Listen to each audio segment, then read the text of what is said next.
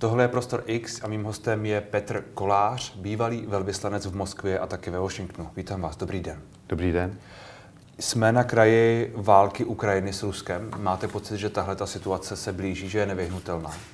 Není nevyhnutelná, ale na pokraji války eh, bychom mohli být, pokud bychom eh, v, Rusu, v Rusku a u Rusů a hlavně u prezidenta Putina vyvolali dojem, že nejsme dostatečně připraveni eh, se postavit na stranu Ukrajiny v případě konfliktu. Takže to, co teď sledujeme, nebo to, to, o co se teď hraje, je jestli reakce všech možných mocností, které v tom mají nějaký vliv, bude dostatečná na to, aby zabránila té potenciální, tomu potenciálnímu konfliktu? Tak platí to staré známé latinské přísloví, že kdo chce mír, musí být připraven na válku. A v případě prezidenta Putina těžko říct, co se odehrává v jeho hlavě. On má svoji utkvělou představu, že jeho rolí historickou je obnovit ten vliv Sovětského svazu jeho sféry vlivu. On se vyjádřil poměrně jasně svého času, myslím, že v roce 2007 na Mnichovské bezpečnostní konferenci, tuším to bylo, kdy hmm. řekl, že největší geopolitickou katastrofou 20. Hmm. století je rozpad Sovětského svazu. A také se několikrát vyjádřil v tom smyslu, že je potřeba, aby Rusko eh, bylo bráno zpět, eh, znovu vážně jako ta eh, supervelmoc. A tak snaží se o to. Takže opravdu nevíme, co se v jeho hlavě odehrává a proto je potřeba eh, dávat jasně najevo, že eh, nebudeme opakovat své chyby, kdy jsme eh, jemu a Rusku dovolovali neustále nás testovat, myslím nás, ten západ, kam až ho pustíme. Hmm. Případ, Ukrajin, pardon, případ Gruzie roku 2008 je toho klasickým příkladem, kdy jsme v Bukurešti sice Gruzíncům a Ukrajincům na samitu NATO, tedy Bukurešti na jaře řekli, že jejich cesta do NATO není zavřená, ale zároveň obě ty delegace z toho samitu odjeli s prázdnou, eh, respektive nedostali ten statut té kandidátské země. A v Moskvě si to vysvětlili po svém, že se ten západ jako nechce stavět eh, hmm. za své partnery, jakými jsou Ukrajina a Gruzie. A v témže samém roce tam v srpnu do Gruzie vtrhli eh, ruští vojáci a dodnes víme, jak to je. Jižní Osety a Abcházie jsou odděleny a my to sice neuznáváme, ale skutečnost je taková, že to jsou v podstatě anektovaná území. Čili pokud nebudeme dost pevní, tak, tak válka s Ruskem může být nebo bude? No, neříkám, že bude, ale to pokušení tam eh, je silné. Vymelme v úvahu, jak eh, vážná ultimata, jak ultimativní požadavky Rusko klade teď na stůl, přitom moc dobře ví, že jsou pro nás nepřijatelná a nesplnitelná. A jsou nepřijatelná a nesplnitelná? Ne, není, není, není na místě udělat nějaký jako kompromisní krok, který, který, který z těch požadavků, které Rusko má, je tak jako nepřijatelný? Eh, slíbit, že se nebude na to rozšiřovat, to... No tak to je zásadní problém. To my hmm. přece nemůžeme eh, vůbec připustit něco takového. Eh, představme si, že by se to týkalo nás. Jednak rozšiřování Evropské unie i NATO eh, jsme od začátku, když jsme se ještě sami jako kandidátské země eh, to ucházeli, prezentovali jako rozšiřování prostoru stability, eh, prosperity, bezpečí, demokracie, svobody. A máme právo mi upírat někomu, kdo potom touží, aby se mohl stát členskou zemí NATO nebo Evropské unie, nemáme. Tak jako nikdo neměl právo to upírat nám. Hmm. Eh, samozřejmě tam jsou nějaká kritéria, která je třeba splnit, není to zadarmo, eh, ono to znamená hodně na sobě zapracovat, ale v případě, že ta kritéria jsou splněna, tak nemůžeme nikomu to právo upřít. Ale zároveň to přece je i geopolitická hra. Ale geopolitická hra to je problém, který jak si Rusko má v tom svém případě vidění světa a vnímání svých eh, potřeb a svého, svého zájmu. V jejich zájmu by mělo být, aby jejich okolí bylo stabilní hmm. a bezpečné a prosperující a demokratické. A no to, je, to, je, to je v jejich zájmu, máte No jistě, v, každé, v zájmu každé normální země je mít eh, stabilní okolí. Eh, Rusko pravděpodobně z tohoto pohledu nemůže být tedy vnímáno jako eh, normální země, protože všimněte si, jak eh, často destabilizuje situaci ve svém okolí, ve svém nejbližším sousedství. Hmm. Václav Havel, tuším v roce 2008, řekl, že Rusko má ten problém, že neví, kde začíná, kde končí, kde jsou jeho hranice hmm. a často tedy má pocit, že ty malé země v jeho okolí ho ohrožují. No je to bizarní, ale tak to do, do jisté míry skutečně je. Takže to je jeden z požadavků, který je absolutně nepřijatelný. Přistoupit na to, že Rusko má právo rozhodovat o tom, kam kterákoliv země, v tomto případě Ukrajina, chce patřit, do jakého uskupení mezinárodního. To je jejich volba a volba té organizace, pokud je přijme, hmm. ale nemá do toho, co mluvit Rusko. Další věc, která je absolutně nepřijatelná, je eh, představit si, že bychom se vraceli, nebo ty mm, alianční jednotky, že by se vraceli do eh, míst, kde byly před rokem 97, tak eh, Odmítli to už, myslím, jednak Rumuni, Bulhaři, samozřejmě týká se to i Poláků, nás, týká se to Baltů. Prostě to nejde. Až bude Rusko zemí, která nebude představovat hrozbu a nebude ohrožovat eh, nezávislost a územní integritu eh, těch zemí, které jsou v alianci, hmm. anebo chtějí být v alianci. Mimochodem, položme si otázku, proč chtějí být v té alianci. Tak až to ta Rusko tou hrozbou nebude, tak pak se můžeme bavit jinak. Ale zatím je to tak, že motivace těch zemí, které chtěly a jsou to země, které byly nejenom e, sovětské satelity jako my, hmm. ale přímo členské, nebo tady té svazové republiky, jako e, Balti. A, a teď tedy e, se jedná o Ukrajinu, tak ty země prostě z nějakého důvodu chtějí být v NATO. A ten důvod je ten, že se obávají Ruska. Hmm. Ruska jako... Rusko říká poměrně hlasitě, že útočit na Ukrajinu nechce zdůrazňují to stále. Eh, proč mu nevěřit? Nebo máte pocit, že ten zájem tam skutečně je a že ta slova prostě nemůžou být brána vážně? Tak eh, já eh, varuji před tím, abychom se nechali ukolébat nějakými tvrzeními ze strany současného ruského režimu. Já teda stále doufám, že opravdu eh, převáží ta racionalita a trošku pragmatismu na ruské straně, i když eh, ruská duše je poněkud jiná, ona je jako konstruovaná eh, jinak. V tím nechci být pejorativní, ale oni opravdu jako velmi si zakládají na své důstojnosti, na své hrdosti, mají ten svůj narrativ, ten svůj příběh o tom, co to Rusko je, postavený jinak, než ho vnímáme my to, co my vnímáme jako okupace a invaze, oni berou jako eh, osvobozování a pomáhání těm druhým a eh, těžko jim vysvětlíte, že to tak eh, není. Prostě nemyslím si, že bychom měli věřit, ale zároveň dělíme vše proto, ať, myslím tím v tom diplomatickém slova smyslu, ať opravdu té válce předejdeme. Ale k tomu patří i demonstrace síly k diplomaci, pokud nemáte možnost eh, jednoznačně demonstrovat, že za váma stojí eh, reálná síla, která může být použita a jste připraveni ji použít, no tak pak je to eh, jenom otázka času, než ten protivník, se kterým tedy hrajete ten diplomatický pokr, ten váš pokrový výraz prokoukne a řekne si, tak on jenom blafuje, on, on k tomu není odhodlán a, a pak si teda dovolíme to dobrodružství vojenské. A jsme připraveni? Já myslím, že více méně ano, ale ještě pořád to není na takové úrovni, abychom mohli eh, jednoznačně říct, že jsme Rusko odvrátili od té eh, myšlenky hmm. zkusit si tam nějaké vojenské dobrodružství. Um, občas se stanou chyby, jako když prezident Biden na tiskové konferenci hmm. třeba řekne, že nějaký malý útok minor uh, invaze...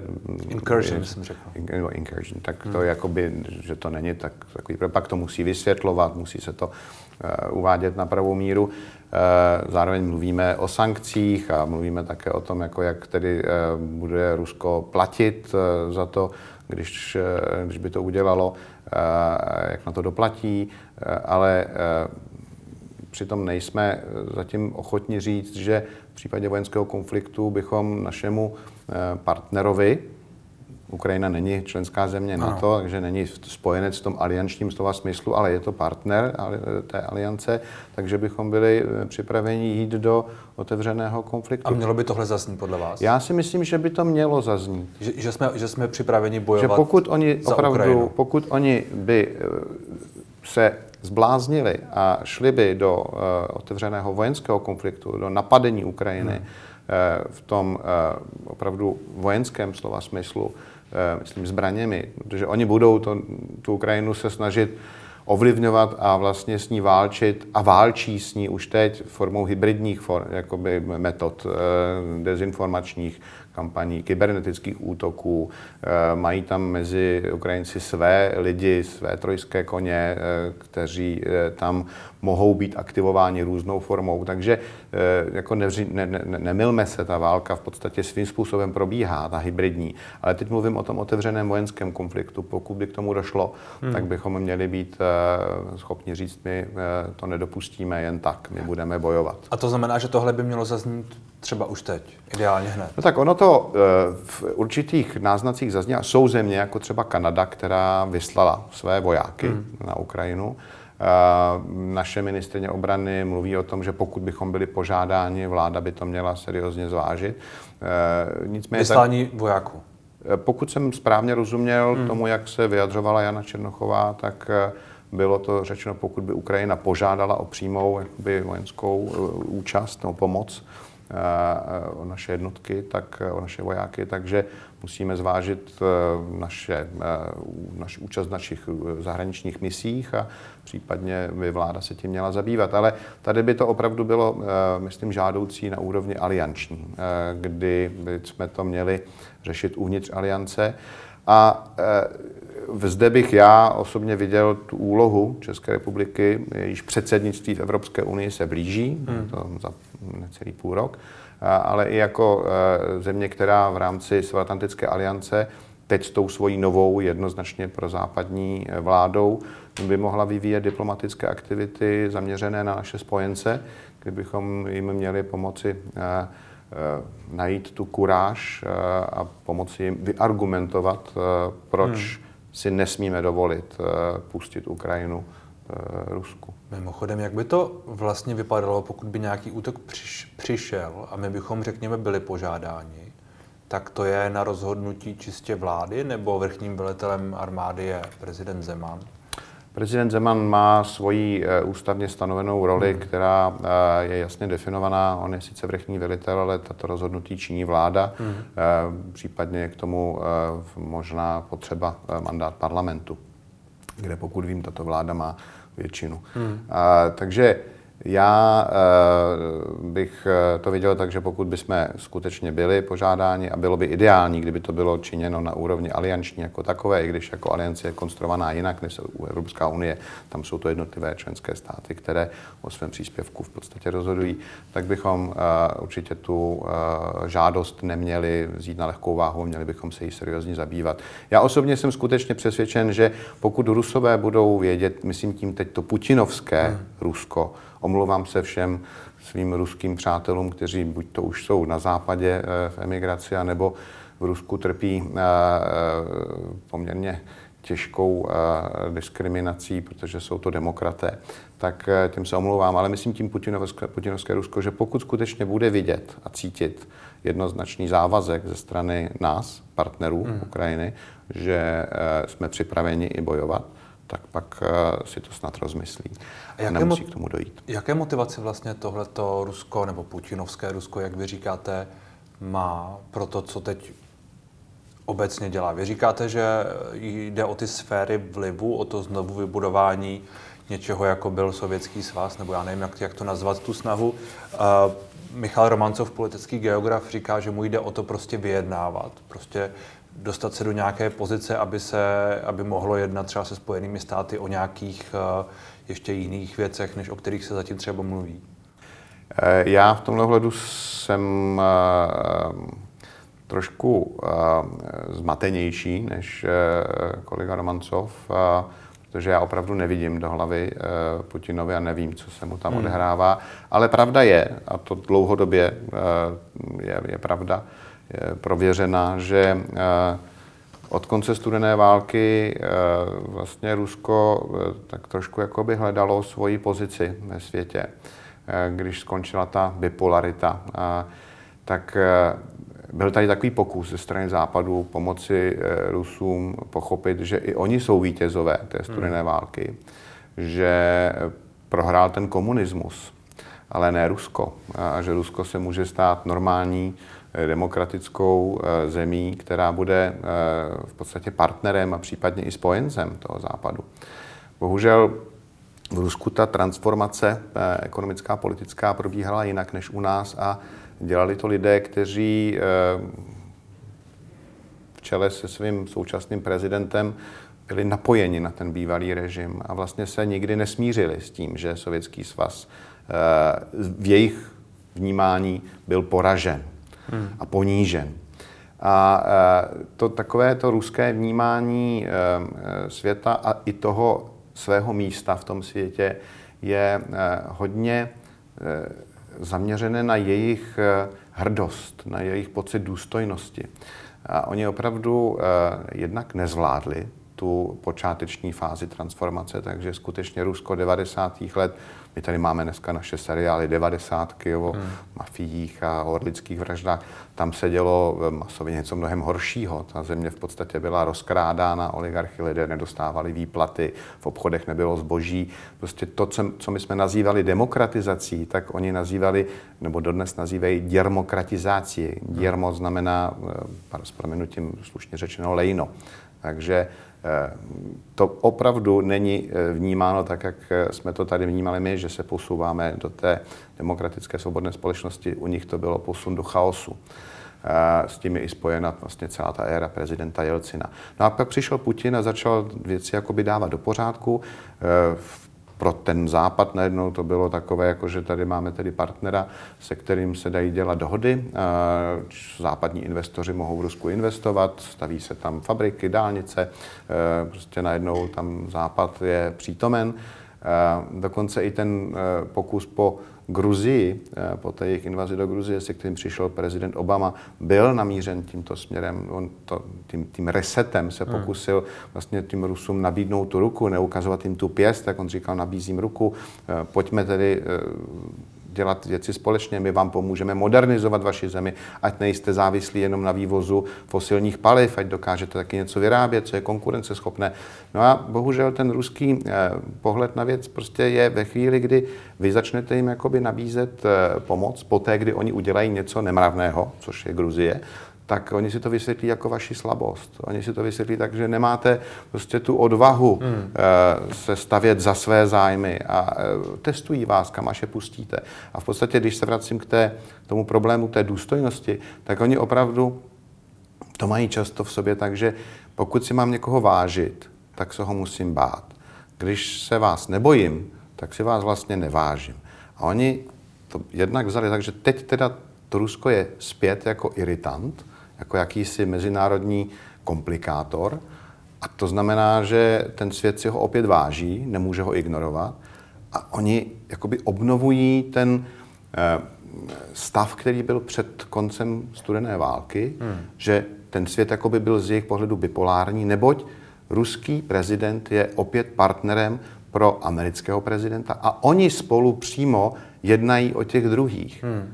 Tady ten pokus ze strany Ruska jednat o Ukrajině bez Ukrajiny je přece evidentní. Dnes jsou slova eh, Sergeje Lavrova, ministra zahraničí, který, ruského, který eh, říká, že nechce eh, jednat o té celé situaci s, s Evropskou uní a s OBSE, Organizace pro bezpečnost a spolupráci v Evropě, že tedy chce asi jednat jenom předpokládám se Spojenými státy nebo eh, s, případně s aliancí. Případně s aliancí, což je asi podobná, podobná myšlenka. Samozřejmě, tak jednak on ví, že eh, aliance dodnes, eh, spojené, teda Severoatlantická aliance je z pohledu Rusů nástroj Ameriky. Hmm. A tak ono no. to do jisté míry, ale tak jako ne, ne nástroj, ale kdo má nejsilnější hlas? No tak je tam samozřejmě nejsilnější členská země, je, hmm. jsou Spojené státy americké, to je bez pochybu. Tak eh, jako bychom ale přitom popomíjeli, že Spojené státy americké neustále chtějí po svých aliančních spojencích, aby plnili své závazky a eh, nebyli černými pasažéry, což se týká i nás, té 2% hmm. HDP,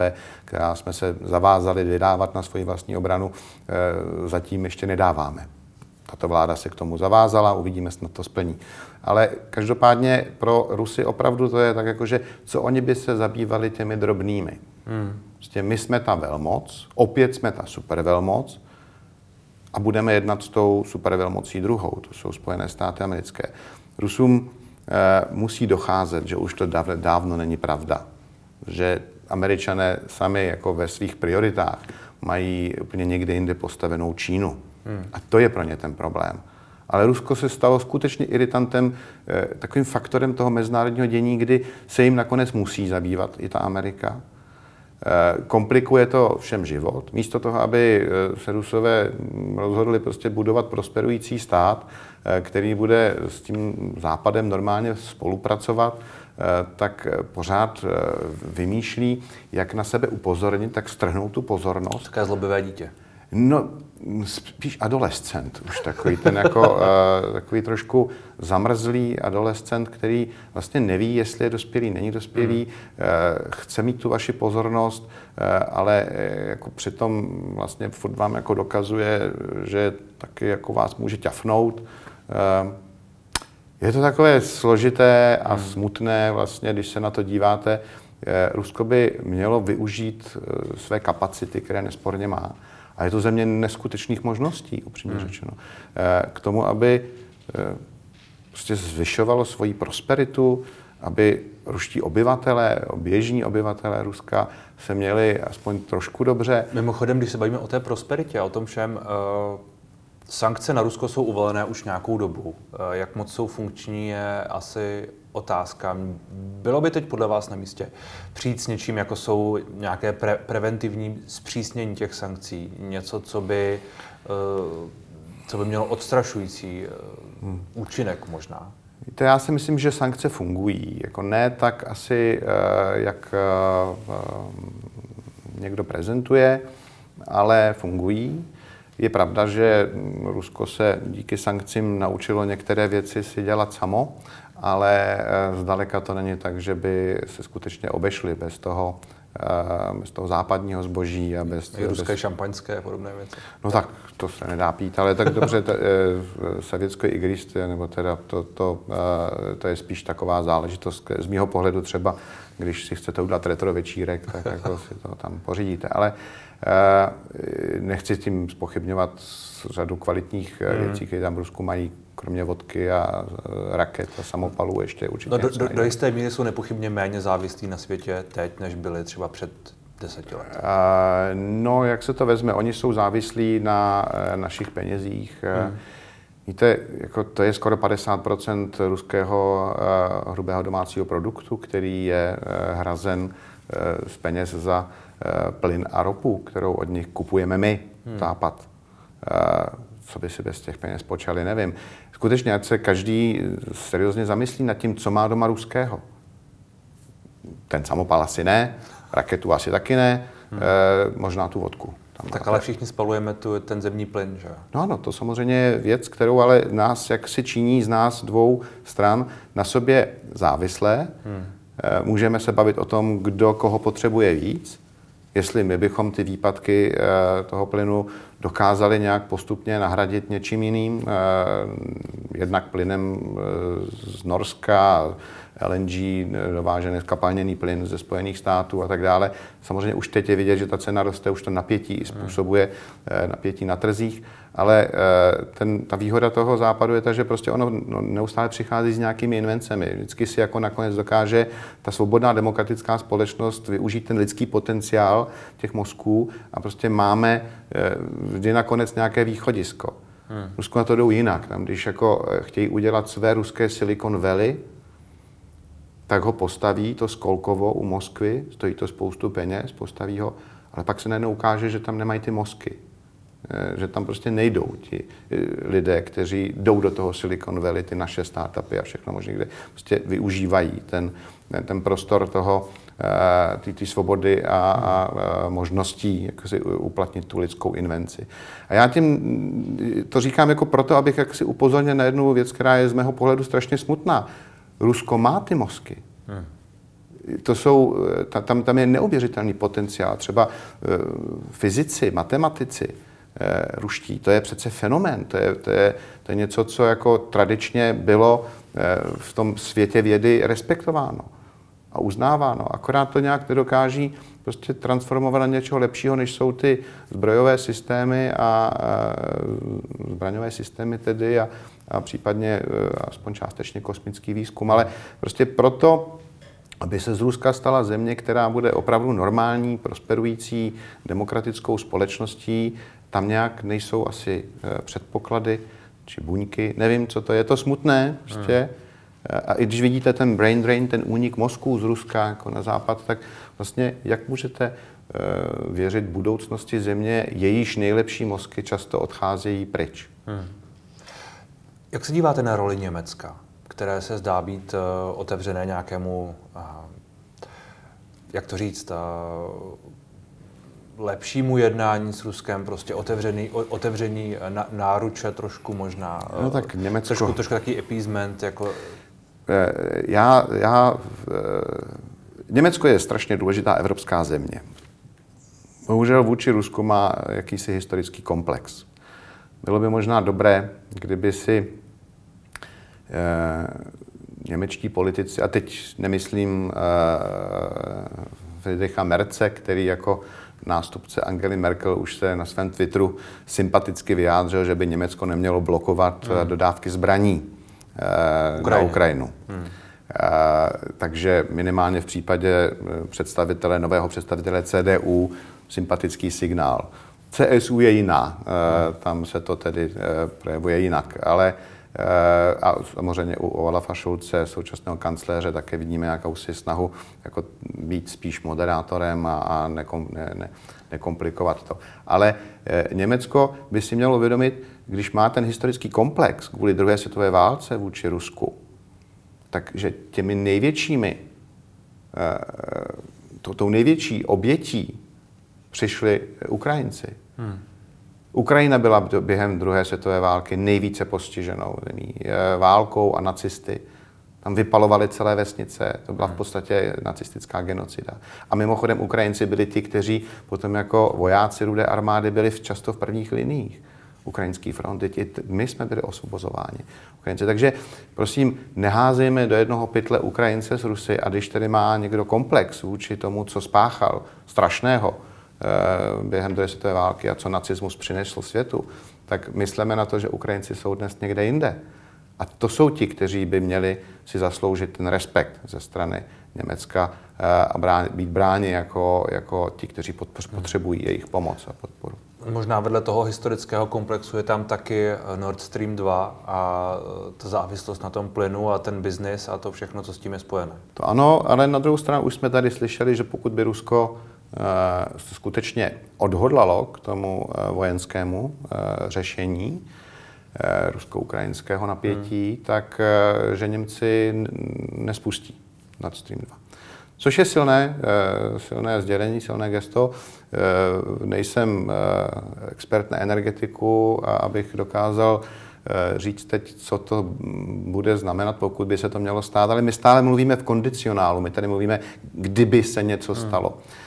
Prostě v teď jsme v jakési fázi eh, dvou znepřátelných maorských kmenů, eh, které na sebe teda dělají ten válečný tanec a snaží se toho druhého odstrašit. Eh, myslím si, že ten princip odstrašování, já jsem tedy doufal svého času, že v v tom evropsko-azijském nebo euroazijském prostoru už to máme za sebou, tou, tou studenou válkou, že to skončilo, ale e, asi to není tak, jak jsem si myslel, jak jsem doufal, takže prostě asi budeme muset znova uplatnit. E, fungovalo to celou studenou válku. Hmm.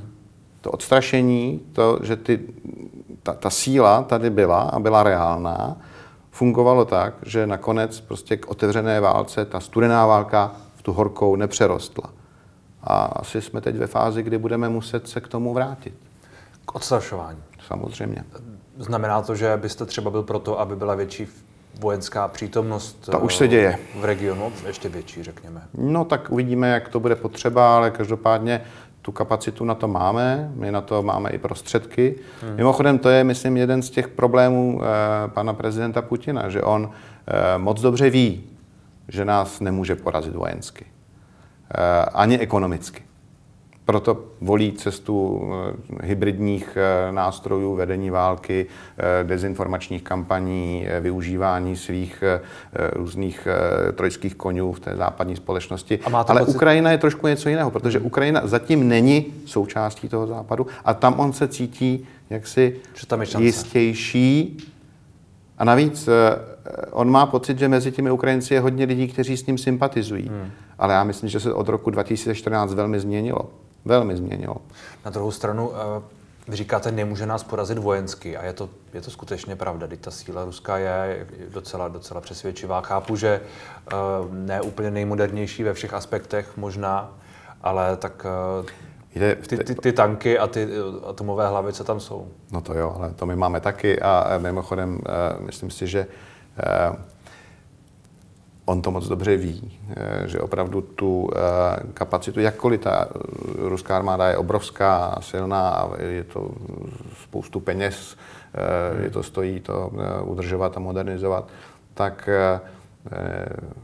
jako víme sami, co se tak jako občas dostane na veřejnost, jako je přehlídka na Radovém náměstí a tam jede ten nový tank a najednou on přestane jet. A prostě, víte, jako já nechci podceňovat kvalitu ruské techniky vojenské, ale myslím si, že oni sami nejlíp ví, v jakém jsou stavu. Hmm. No a já bych uh, chtěl jenom říct, že pokud by došlo k válce, tak to bude zničující na obě strany.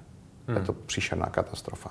Příšerná. A to snad nikdo nechce. Ale jako to, to, že by si mohl myslet Putin, že by to mohl vyhrát, toho snad uh, nenapadne ani kdyby uh, byl opilý.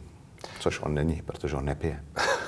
Když uh, jste zmínil toho Joe Bidena, amerického prezidenta, který měl ten uh, nešťastný výrok o hodnocený jako nešťastný o těch malých inkurzích, uh, které by byly jako asi těž, těžko, těžko by se na ně reagovalo, nebo tak nějak to, tak nějak to řekl, že bychom se na nich pohádali.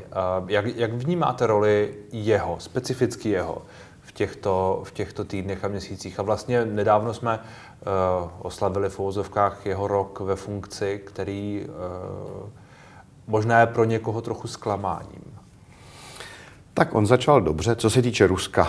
Začal dobře, začal z ostra. Eh, já jsem si říkal, je to vidět, že ten člověk už o Rusku něco ví, něco má za sebou.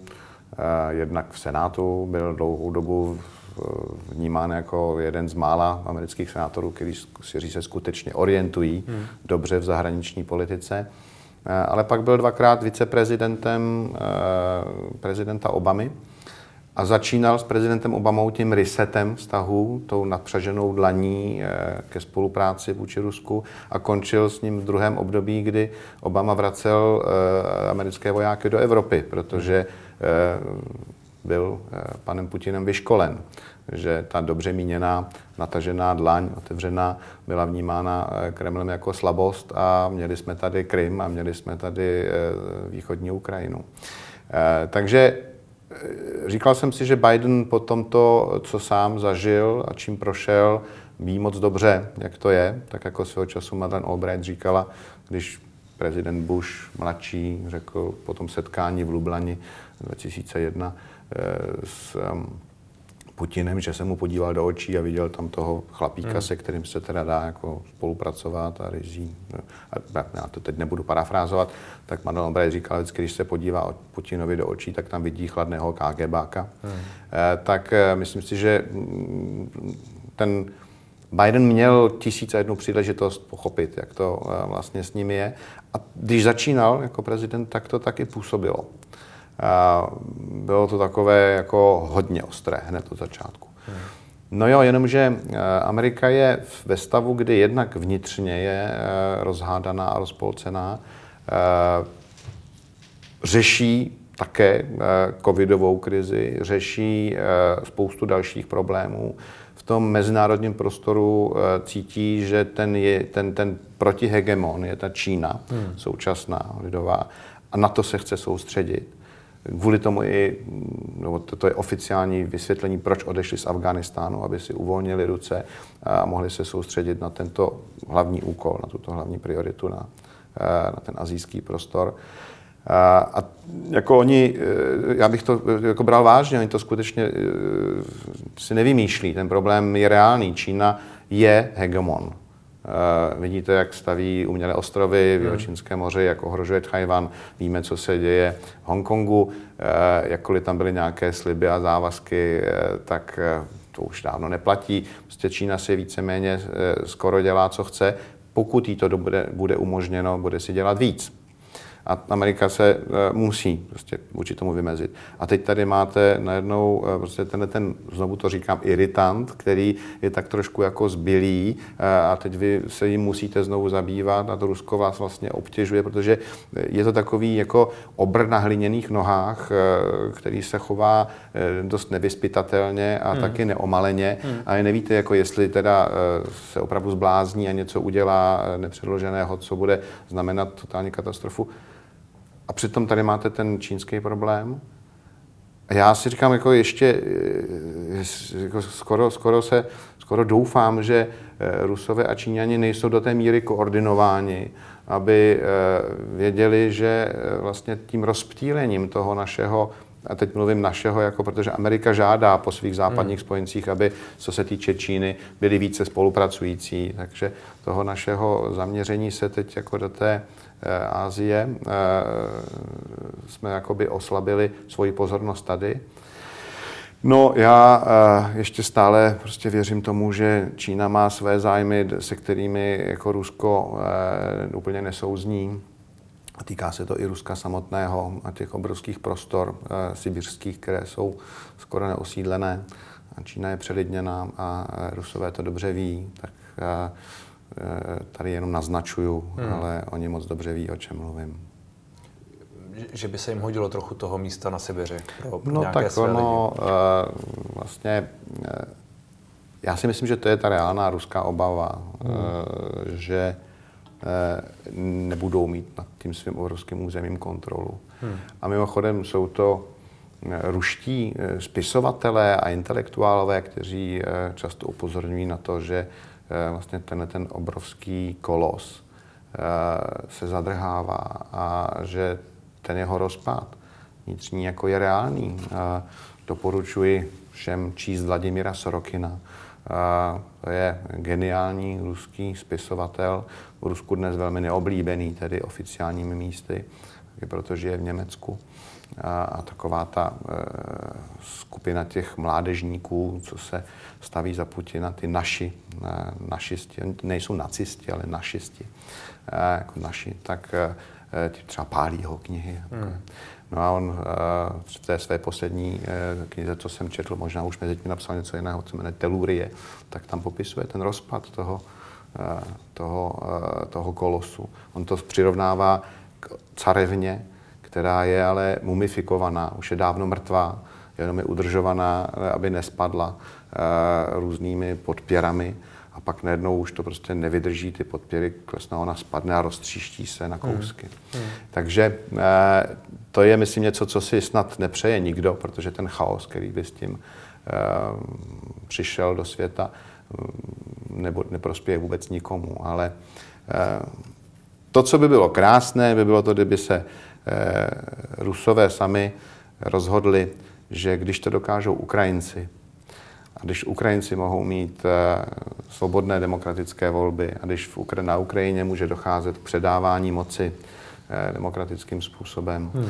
Eh, takže by to možná dokázali taky. A mimochodem to je možná ta noční můra pana Putina, když vidí, že na Ukrajině... Že by jeho lidé chtěli to samé. Že na Ukrajině se to může povést, protože on to komplikuje všelikými možnými způsoby a že by to mohlo být inspirací pro uh, Rusy. Když ty chocholy, ty Ukrajinci to dokážou, tak možná bychom to dokázali i my Rusové. Tak uvidíme. Děkuji moc za rozhovor. Já také děkuji.